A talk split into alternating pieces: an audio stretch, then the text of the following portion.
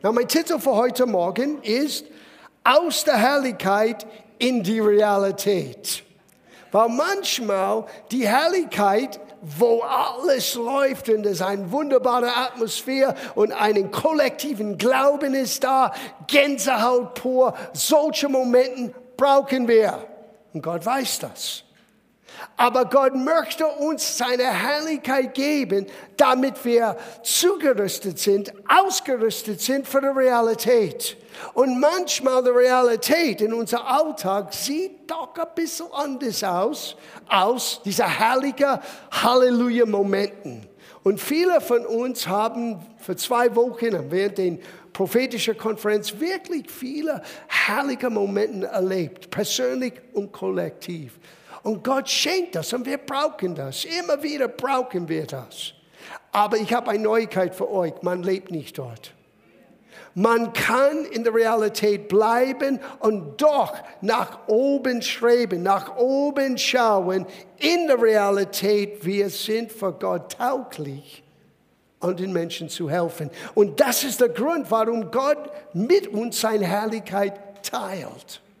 Na, wir gehen zu einer Begebenheit und schauen wir das an. Es gibt keine schönere Begebenheit im ganzen Neuen Testament, wo wir die Herrlichkeit Gottes unter Menschen erkennen können. Und das ist in Markus Kapitel 9. Wir finden das auch im Matthäus Evangelium, aber wir schauen das an heute Morgen aus Markus 9. Und erlaubt mir diese Passage mit euch zu lesen, weil wir werden eine lange Zeit in Markus bleiben, in diesem neunten Kapitel. Wir fangen an in Vers 2. Und nach sechs Tagen nimmt Jesus den Petrus, Jakobus und Johannes zu sich und führt sie beiseite allein auf einem hohen Berg. Und er ward für ihnen verklärt oder verendet. Und seine Kleider wurden glänzend wie weiß wie Schnee, wie sie kein Bleicher auf Erden so weiß machen kann. Und es erschien ihnen Elia, mit Mose, die redeten mit Jesus. Und Petrus hob an und sprach zu Jesus, Rabbi, es ist gut, dass wir hier sind. Und wir wollen drei Hüten machen, der eine für Mose, einer auch für Elia und einer für dich. Er wusste nämlich nicht, was er sagte, denn sie waren voller Angst oder Furcht. Typisch uns. Wir reden, wenn wir nicht verstehen. Wir reden, weil wir denken, wir müssen etwas sagen, oder? Und schau diese Momente an. Plötzlich, Jesus ist verwandelt. Und sie haben einen Einblick in die Herrlichkeit Gottes, wie sie ihn nie bisher gesehen hat. Now, hier ist ein wichtiger Punkt. Jesus war immer so von Gottes Sicht. Gott hat nur Petrus, Jakobus und Johannes einen Augenblick erlaubt, die Herrlichkeit zu sehen, wie er wirklich war. Und die hatten Angst, weil Jesus ist größer als was du denkst. Und ich weiß, dass er denkt, dass er groß ist, aber er ist noch größer. Ich weiß, er denkt, er ist gewaltig, er ist noch gewaltiger.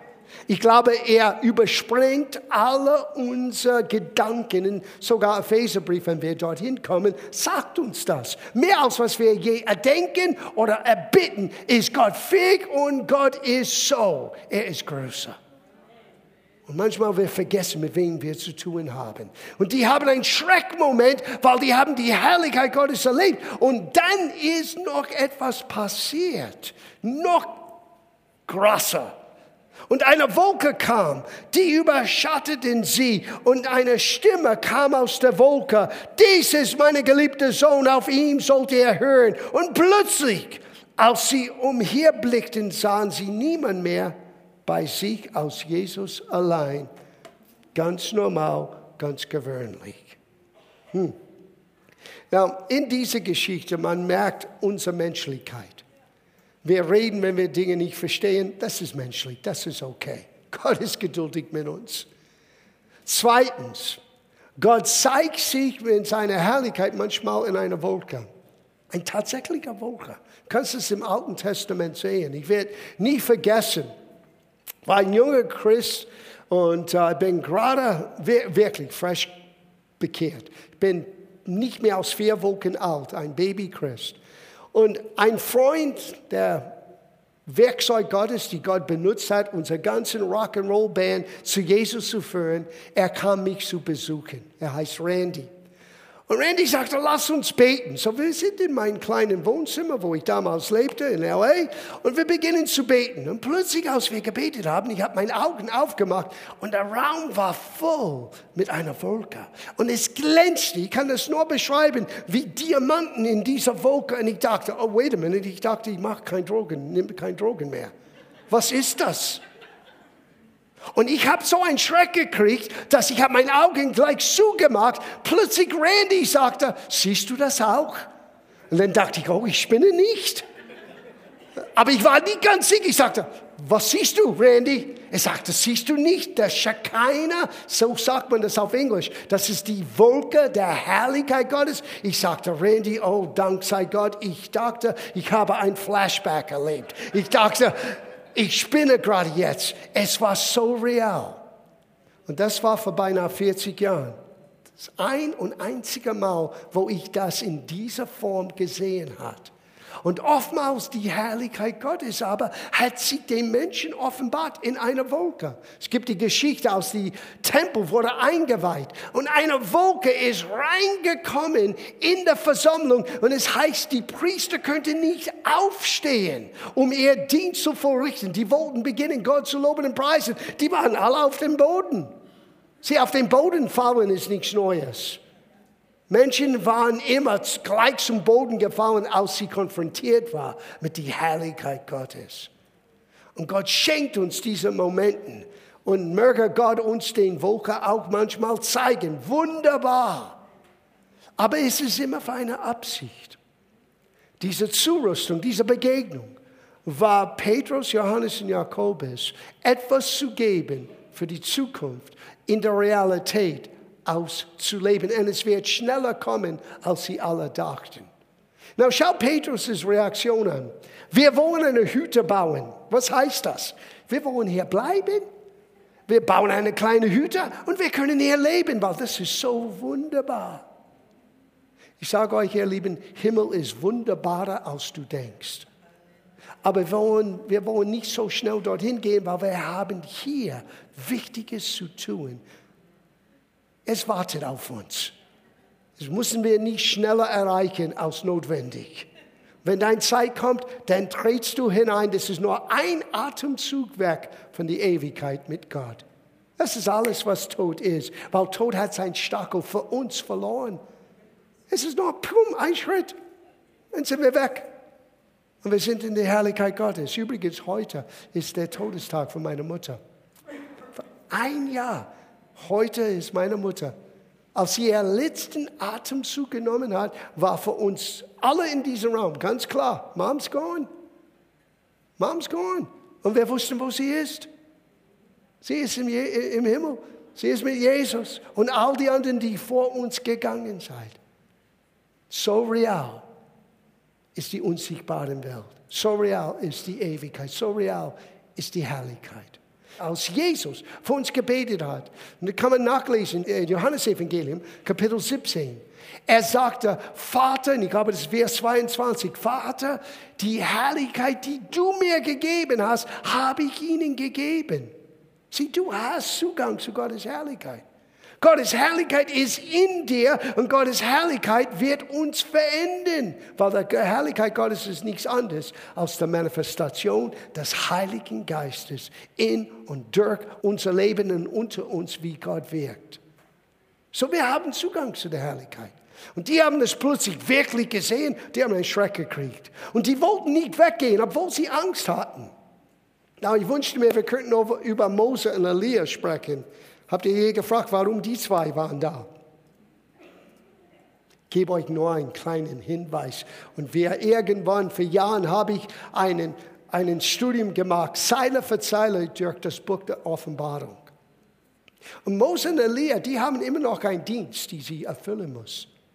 Es gibt einen letzten sieben Jahren, wo Gott alles zustande bringt mit das Volk Israel Sieh, gerade jetzt, Gott ist dabei, Menschen zu erreichen mit dem Evangelium. Wir leben in einer Zeit der Gnade. Aber bevor alles verendet ist, Gott wird alle Verheißungen, die er Abraham gegeben hat für das Volk Israel, erfüllen. Das Neue Testament spricht, in Offenbarung spricht von zwei Zeugen, die kommen in Jerusalem. Und wisst ihr, wie diese zwei sind? Meiner Meinung nach, die zwei. Mose und Elia, beide Propheten, beide geübt Feuer von Himmel runter zu holen, Wunder zu wirken. Und die ganze Welt wird staunen, was sie tun. Wie ist das möglich? Live an CNN und BBC und der Tagesschau. It's no big deal. Die werden sehen. Und Elia und Moses sind mit Jesus gekommen, um ihn zu ermutigen, weil die sind die sind hungrig wie Robin in der Champions League. Ich möchte spielen. Die wollen ihre letzte Acht erfüllen. Und die haben Jesus ermutigt. Aber ist das nicht cool? Du sagst schon, das ist ein Märchen. Oh, die Bibel hat so viel uns zu geben. Und es klingt wie ein Märchen, aber es ist nicht.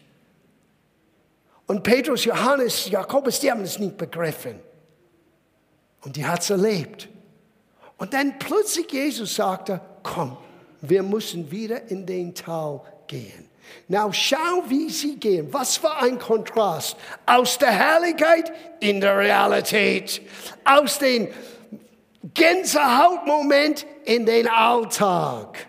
Und den Alltag sieht manchmal anders aus als Sonntagmorgen oder der prophetische Konferenz oder die Mehrkonferenz oder den Holy Spirit Night. Und Gott möchte uns ermutigen diese herrlichen Momente beizubehalten, uns Kraft zu geben für den Alltag. Schau, was passiert ist. Wir gehen weiter hier. In Vers 9. Und sie aber vom Berg herabgingen. So, die kommen von diesem Berg. Und das ist, oben auf den Berg zu klettern, ist immer symbolisch auf den Gegenwart Gottes. Und Gott gibt uns diese Bergmomenten im Leben. Oh, wir brauchen das. Aber der Bergmomenten sollte gefolgt mit dem Spaziergang runter im Tal. Weil dort sind die Menschen, die Gottes Hilfe brauchen. Na, schau, was sie erlebt haben, diese herrliche Truppe. Vers 14. Und als sie zu den Jungen kamen, sahen sie eine große Volksmenge um sie her und Schriftgelehrte, aha, die ganz Besserwisser waren dort die sich mit ihnen besprachen. Und alsbald geriet die ganze Menge in Bewegung, als sie ihn oder Jesus sahen. Und sie liefen herzu und grüßten ihn. Und er fragte die Schriftgelehrten, was bespricht ihr euch mit ihnen? Und einer aus dem Volke antwortete, Meister, ich habe meinen Sohn zu dir gebracht. Der hat einen sprachlosen Geist und wo der ihn ergreift, da reißt er ihn und er schäumt und knirscht mit seinen Zähnen und wird starr. Und ich habe zu deinen Jungen gesagt, sie sollen ihn austreiben, aber sie vermochten es nicht. Ah, wait a minute. Diese Kerlen haben Zurüstung. Diese Kerlen haben von Jesus ein Befehl. Gehe hin, verkündige das Evangelium, heile die Kranken, treibe Dämonen aus. Den Toten solltest du wieder zu Leben erwecken, oder? Sieh, das ist ein Unterschied zwischen einer positionellen Wahrheit, die wir lesen in der Bibel, die wir alle erkennen und sehen. Und das ist etwas völlig anderes, das auszuleben damit auch wir und an den Menschen Gottes Herrlichkeit sehen kann. Na, was ist passiert hier? Ich bin so froh, dass Bettina hat über Gebet heute gesprochen. Ich bin so froh, dass das Gebetsteam hier ist heute Morgen, weil wir werden am Ende beten. Und wir werden sehen, wie wichtig Gebet ist in das Ganze, aber nicht wie die meisten denken. Nicht wie die meisten denken. Die Jünger sind perplex. Now, Petrus, Jakobus und Johannes, die sind total konfus. Die sind gerade auf den Berg der Verklärung gekommen, haben Gottes Stimme selber gehört aus der Wolke. Und jetzt kommen sie in die Realität, wo es klappt nicht. Hat einer hier je so etwas erlebt? Ja, ich, ich hebe mehrere Hände. Ich meine, du denkst, wait a minute, was los? Ich weiß, dass ich weiß, dass ich weiß, dass ich weiß. Und ich war da und ich habe Gottes Herrlichkeit gespürt und Gänsehaut pur und ich weiß, Gott hat zu meinem Herz gesprochen und die Realität ist scheinbar etwas anderes. Scheinbar. Lass uns weiter lesen. Gott wird uns hier helfen. So, ich lese den Satz nochmal. Ich habe zu deinen Jungen gesagt, sie sollen ihn austreiben, aber sie vermochten es nicht, also sie konnten es nicht. Er aber antwortete ihnen und sprach, oh du ungläubiges Geschlecht. Na, zu wem sagt ihr das? Das ist meine Meinung. Zu alle. Der ganzen Truppe. Der ganzen Gruppe. Der Schriftgelehrten, den Volksmengen und seine Jünger. Oh du ungläubiges Geschlecht. Wie lange soll ich bei euch sein? Wie lange soll ich euch ertragen? Bringen ihn hier zu mir. Sie brachte ihn zu Jesus. Und alsbald der Geist ihn sah, riss er ihn heftig und er fiel auf die Erde, wälzte sich und schäumte. Na, jetzt geht's los. Sieh, das ist genau was passiert ist, als der Vater seinen Sohn zu den Jüngern gebracht hatten. Und die Schriftgelehrten, oh, die wollen sehen hier, was läuft. Und dann plötzlich nichts läuft. Und sie schreien und machen und tun und der Junge wird schlimmer. Und der Menge wird größer und der Lärm wird lauter. Und dann kommt Jesus. Und er sagte, bring ihn zu mir. Und das ganze Spiel fängt nochmal an, aber wir schauen die nächste Satz an. Und hier wirst du etwas für dein Leben lernen. Jesus tut gar nichts. Und er fragte seinen Vater, wie lange geht es ihm schon so? Na, seht, das ist der Unterschied zwischen uns und Jesus. Wir wissen, was wir haben. Aber wir wissen nicht immer, wie wir das umsetzen können. Hallo? Deswegen brauchen wir Gottes Wort. Deswegen brauchen wir den Heiligen Geist. Deswegen brauchen wir einander zu ermutigen. Weil es ist eine Sache zu wissen, was du bist, was du hast und was du tun kannst wegen Jesus. Es ist etwas völlig anderes, das auszuleben in der Realität. Und Jesus, nicht wie die Jünger, hat nicht reagiert auf die Situation, was die meisten von uns tun. Wir sehen etwas und wir reagieren. Jesus hat nicht auf die Situation reagiert. Jesus bohrte nach der Ursache. Sieh, Gott ist nicht interessiert, einen Pflaster über deinen Schmerz zu legen. Gott möchte es ausheilen. Ein Pflaster gibt dir momentane Besserung, aber es ist nicht der Heilungsprozess. Wo die ganzen Mannschaften, den Aposteln, haben den Jünger attackiert mit das, was sie wussten. Jesus hat sein Augenmerk auf etwas anderes gerichtet, der Vater. Now, hätten wir genügend Zeit, über Autorität zu sprechen, würde das für uns ganz klar sein. Jeder Mensch hat eine gewisse Autorität über sein eigenes Leben in erster Linie. Wenn du erwachsen bist und du hast eine Familie, über dein Haus, das schließt deine Kinder auch ein bis ein gewisses Alter. So Jesus redet nicht mit der Jünger gerade jetzt, er redet mit dem Vater. Weil ich muss ehrlich sagen, wenn etwas nicht ganz in Ordnung ist, man muss immer hier schauen, wo hat diejenigen die Verantwortung hat.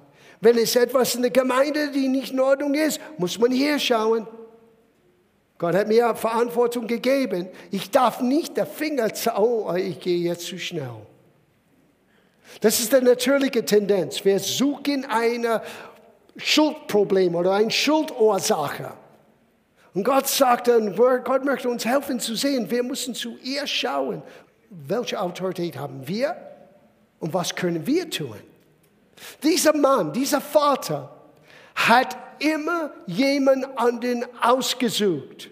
Na, das ist gut, Helfer zu suchen, aber du darfst die Verantwortung nicht wegschieben von dir als Vater, als Haupt deiner Familie zu jemand anderen. Jesus, ich habe den zu deinen Jungen gebracht und die konnten nichts tun. Schau, was dieser Mann wird jetzt Jesus sagen. Wie lange geht es ihm schon? Er sprach von Kindheit an und er hat ihn oft ins Feuer und ins Wasser geworfen, um ihn umzubringen. Kannst du aber etwas? Oh, das ist schon eine heftige Frage an Jesus zu stellen. Kannst du etwas, Jesus? Kannst du etwas, Gott? Und Gott schaut auf uns und sagt, oh mein, mein, mein, mein, mein. Es gab noch einen Mensch, der so etwas gewagt hat zu sagen zu Gott. Sein Name ist Hiob.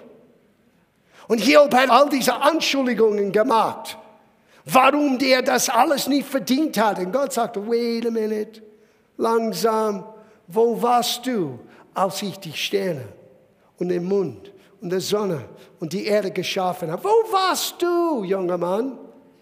Und wenn du Hiob bis zum Ende liest, du wirst eins merken, Hiob sagte folgendes, oh Gott, vergib mir, ich habe über Dinge gesprochen, die ich nicht verstehe, ich lege meine Hand über meinen Mund.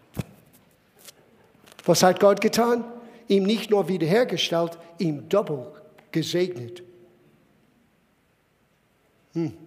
Und all seine Freunde, die sagten, bestimmt bist du schuldig, du hast etwas Falsches getan, weil du so geplagt bist, die hatten auch ein Problem. Weil Gott kam zu denen und sagte, du hast falsch von mir gesprochen. Sie beide waren falsch. Beide liegen nicht richtig. Hiob in seiner eigenen Gerechtigkeit und die Freunde, die alles auf Gott geschoben hat.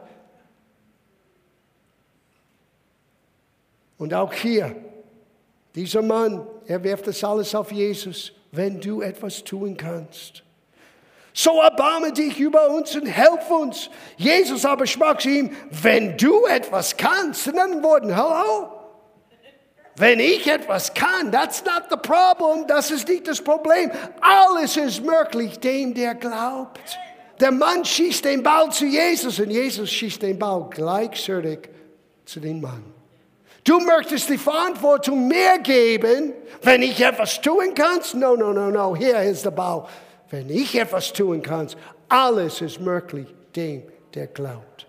Now, diese Aussage war ein Knackpunkt für diesen Mann. Weil ein Wort von Jesus, ein, das griechische Wort ist Rema, ein spezifisches Wort in einer spezifischen Situation kann dein Herz völlig enden. Und so ist es hier passiert. Der Vater hört dieses Wortes oder dieses Wort Jesu und etwas ist in seinem Herzen gekommen. Hören wir, was er sagte. Und alsbald schrie der Vater des Knaben mit Tränen und sprach, ich glaube, helf mein Unglauben. Na, hier ist ein Satz für uns alle. Hier ist ein Satz für uns alle. Die meisten behaupten, dass sie biblische Glaube verstehen und verstehen meistens sehr wenig.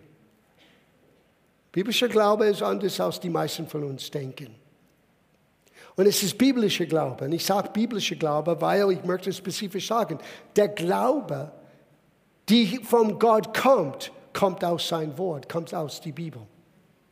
Gottes Wort ist die Quelle von Glauben. Und Jesus hat Glauben so definiert. Glaube ist die Abwesenheit von aller Zweifel. Aber der Ort der Zweifel oder der Glaube ist nicht hier in deiner Seele oder deine Gedanken. Es muss in deinem Geist, in deinem inwendigen Menschen, in deinem Herzen sein. Und dies sind zwei verschiedene Orten. Jesus hat es so definiert in Markus Kapitel 11. Er sagte, wenn du Glauben verstehst oder das, was Gott schenkt aus Glauben, dann könntest du zu einem Berg sagen, heb dich und wirf dich ins Meer. Und wenn du in deinem Herzen nicht zweifelst, sondern glaubst, dass das, was du sagst, geschieht, es wird dir zuteil werden, was du sagst. Das ist Markus Kapitel 11, Verse 22 und 23. Now, hier scheint ein Diskrepanz. Ich glaube, aber helft mein Unglaube. Was dieser Vater eigentlich sagte ist, Dirk, was du gerade jetzt gesagt hast, in meinem Geist, ich vertraue, ich glaube dass du bist diejenige, der mein Sohn helfen kann. Aber ich habe Probleme hier in meinen Nagen, in meinem Kopf.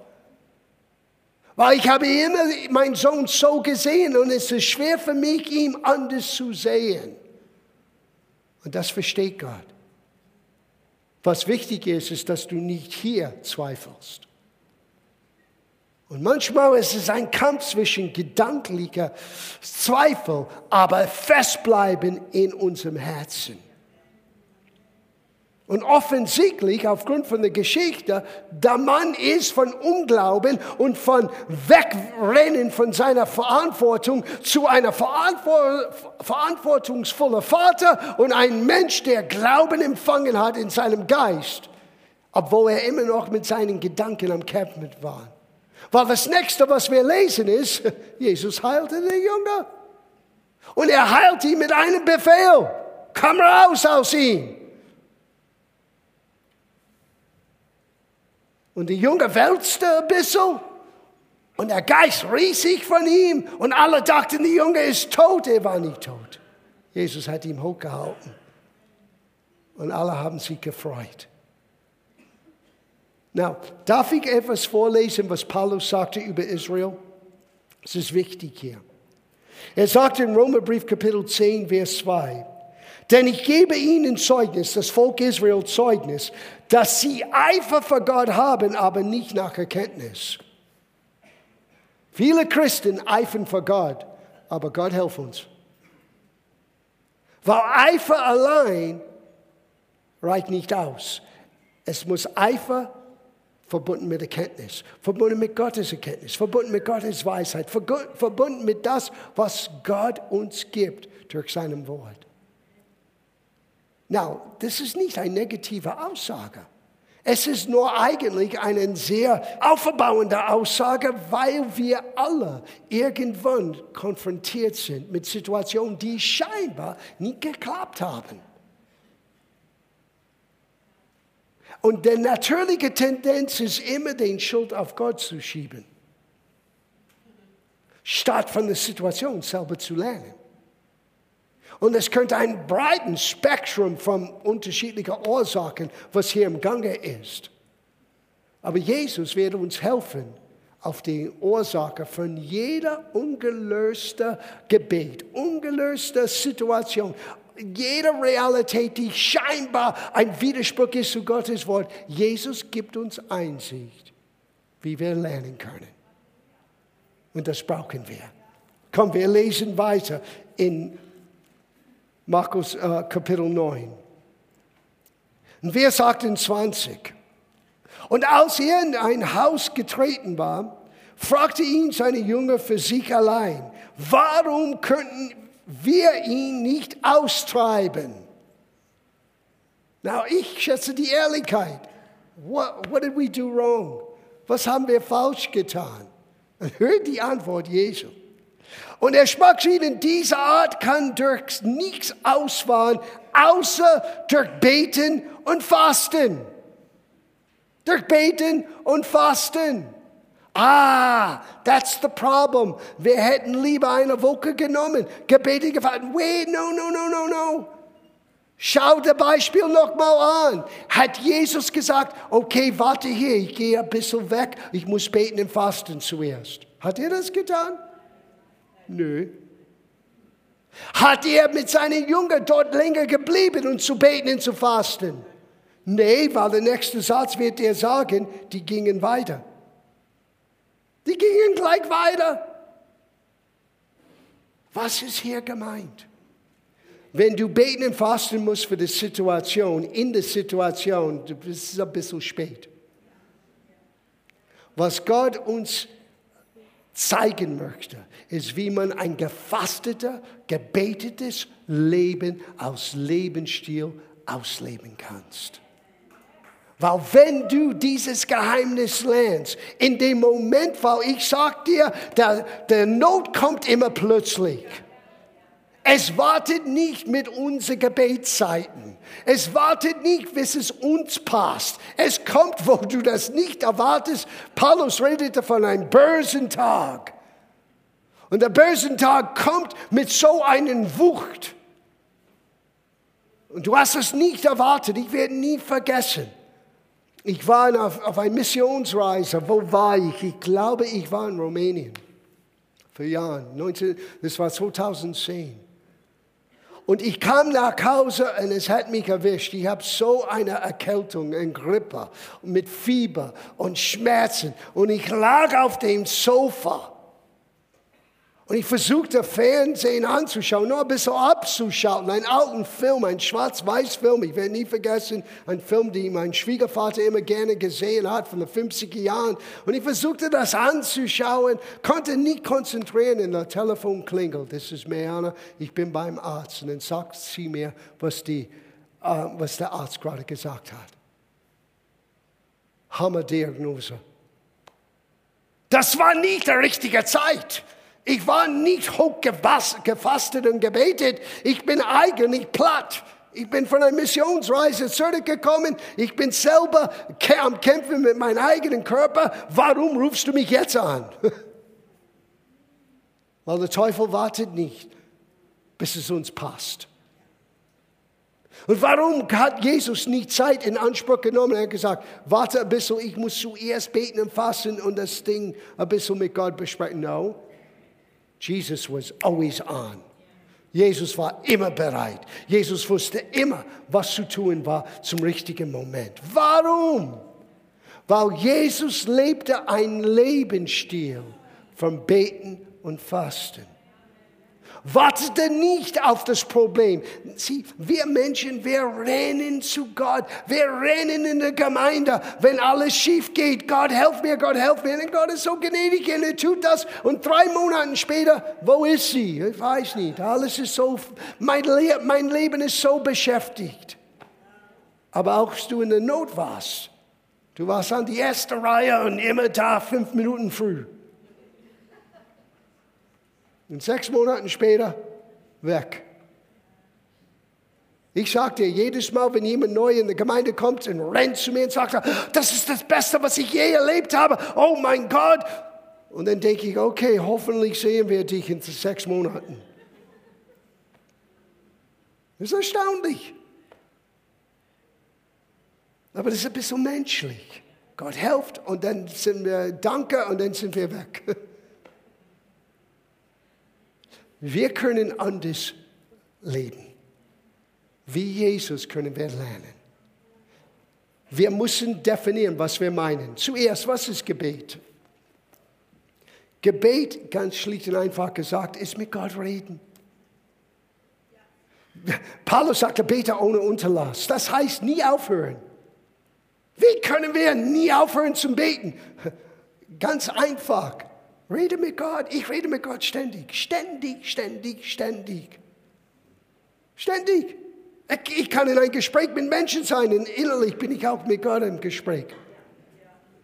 Ich rede mit Gott in meinem Auto, ich rede mit Gott, wenn ich aufstehe, ich rede mit Gott auf, unter der Dusche. Ich rede mit Gott die ganze Zeit. Und ich habe langsam gelernt, auch Zeit zu nehmen, zu hören. es hilft. Nur zu plappen ist nicht immer die Antwort. Manchmal musst du zur Ruhe kommen. So war das Dienstagabend. Ich war am Beten wie ein Weltmeister für die Gemeinde. Und dann kam ich zur Ruhe und Gott hauchte und sagte, du musst es sagen. Weil Leute werden enttäuscht, wenn sie in die Realität gehen und es klappt nicht so, wie sie dachten, weil sie haben Gott erlebt und Gott hat klar und deutlich gesagt, aber die Zeit oder die Situation oder die Umstände oder die Reife ist nicht da. Und dann gehst du raus und dann wirst du enttäuscht, du fallst auf deine Nase und du denkst, oh Gott hat mich verlassen. No, du bist nur ein Mensch, das ist alles. Aber was wir lernen müssen ist A, A, oder eins, ein Lebensstil des Betens, wo wir mit Gott Gemeinschaft ständig haben. Und zweitens, was ist ein wahrer Fast vor Gott? Gehen wir hier zu Jesaja Kapitel 58 und da werden wir lernen, Fasten ist nicht in erster Linie nicht Essen.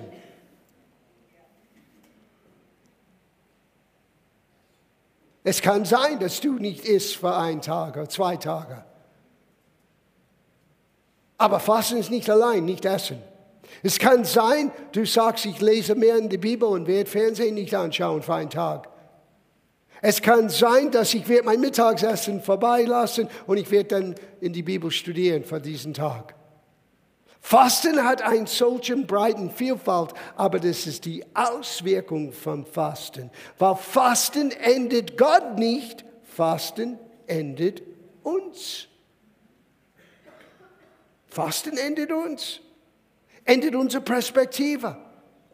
Und es ist nicht etwas, was du tun musst, weil eine Situation ist aufgetaucht. Es ist etwas, was du in dein Leben ausüben sollst. Täglich. Du kannst ein gefastetes Leben ausleben. Und wenn der Not kommt, wie Jesus, du musst nicht wegrennen und sagen, ich bin in einer Woche zurück, nachdem ich gebetet und gefastet habe. Du kannst helfen, weil du schaust nicht die Umstände an, du bist in Tun mit Gott, du weißt genau, wo du hast die Quelle. Aha, das Problem ist nicht der Sohn, das Problem ist der Vater. Ja? Niemand hat das verstanden, nur Jesus. Und die Antwort Jesus meinte, kann man oberflächlich anschauen und nicht wirklich den Geist von was er sagte auch verstehen, weil die sind nicht geblieben und lang gefastet und gebetet. No, die sind gleich weitergezogen. Das muss integriert sein in unser Lebensstil. Schauen wir das an, Jesaja 58. Meine Idee, sagte Gott, dass mir ein solches Fasten gefalle, da der Mensch sich selbst einen Tag lang quält und seinen Kopf hängen lässt wie ein Schliff und sich in Sachen Asche betet. Willst du das ein Fasten nennen und einen dem Herrn angenehmen Tag? Fragezeichen. Ist nicht das ein Fasten, wie ich es liebe, dass er ungerechte Fesseln öffnet, dass er die Knoten des Jokes löset, dass er die Bedrängten freilasset und jegliches Jok weg wegreißet, dass du den Hungrigen dein Brot brichst und arme Verfolgte in dein Haus führst, dass wenn du einen Nachten siehst, du ihn bekleidest und deinem Fleische dich nicht entziehst. Alsdann wird dein Licht hervorbrechen wie die Morgenröte und deine Heilung wird rascher Fortschritte machen. Deine Gerechtigkeit wird vor dir hergehen und die Herrlichkeit des Herrn wird deine Nachhut sein. Dann wirst du rufen und der Herr wird antworten. Wann? Wenn ich beginne zu merken, was Gott wirklich sucht. Einer, der Zeit nimmt, der das Wort anschaut, der Zeit für Gott nimmt, der Dinge mit Absicht sagt, das mache ich gerade jetzt nicht damit ich mich nahe zu Gott kommen kann. Und ich setze mein Leben ein, dass die Gebundenen und die Gebrochenen und die Kranken und die äh, äh, Menschen mit Nöte haben, dass die werden geholfen werden. All das ist, was Jesus sagte im, am Beginn seines Dienstes. Der Geist des Herrn ist auf mir gekommen weil er mich gesaubt hat, die frohe Botschaft den Gebundenen zu verkündigen, den Armen die frohe Botschaft zu bringen, dass die Blinde wieder sehen können. Es gibt verschiedene Arten von Blindheit und Gebundenheit. Und in allem kann Gott Ketten springen, Blindheit heilen, Menschen befreien. Aber er braucht ein Volk, die versteht, was ein gefastetes Leben und ein Leben im Gebet wirklich bedeutet und wie es aussieht. Nicht eine einmalige Sache. Es ist gut, dass wir am Dienstag zusammenkommen zu beten. Es ist gut, dass ein Gebetswandel wird passieren. Das ermutigt und das, das, das kurbelt Dinge an. Aber was Gott sehen möchte, ist, das Ganze wird zum Lebensstil sein. Weil du wirst konfrontiert sein im Leben mit Dingen, wo du selber nicht die Antwort hast. Und die kommen nur durch Gebeten, Fasten. Aber nicht in dem Moment, sondern aus Lebensstil. Und dann, wenn es auftaucht, du bist da. Du bist da. Und Gott kann dir zeigen, wenn du sagst, Gott, ich brauche deine Helfer. Gott sagt, ich bin hier, ich antwortete. Ich antwortete denen, die ein gefastetes Leben auslebt. Habt ihr gemerkt, das ganze Passage, hat nicht einmal gesagt, du solltest nicht essen. Es kann sein, es hat zu tun mit Essen, es kann sein anderen Dingen. Es ist die Einstellung, ich möchte Menschen helfen, ich möchte Menschen dienen. Amen.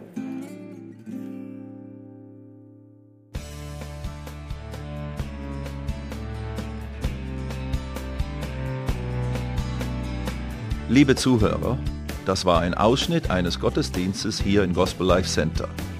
Auf unserer Website www.gospellifecenter.de können Sie die Notizen für diese und andere Predigten nachlesen und sich über die Arbeit von Gospel Life Center informieren. Wir wünschen Ihnen Gottes Segen.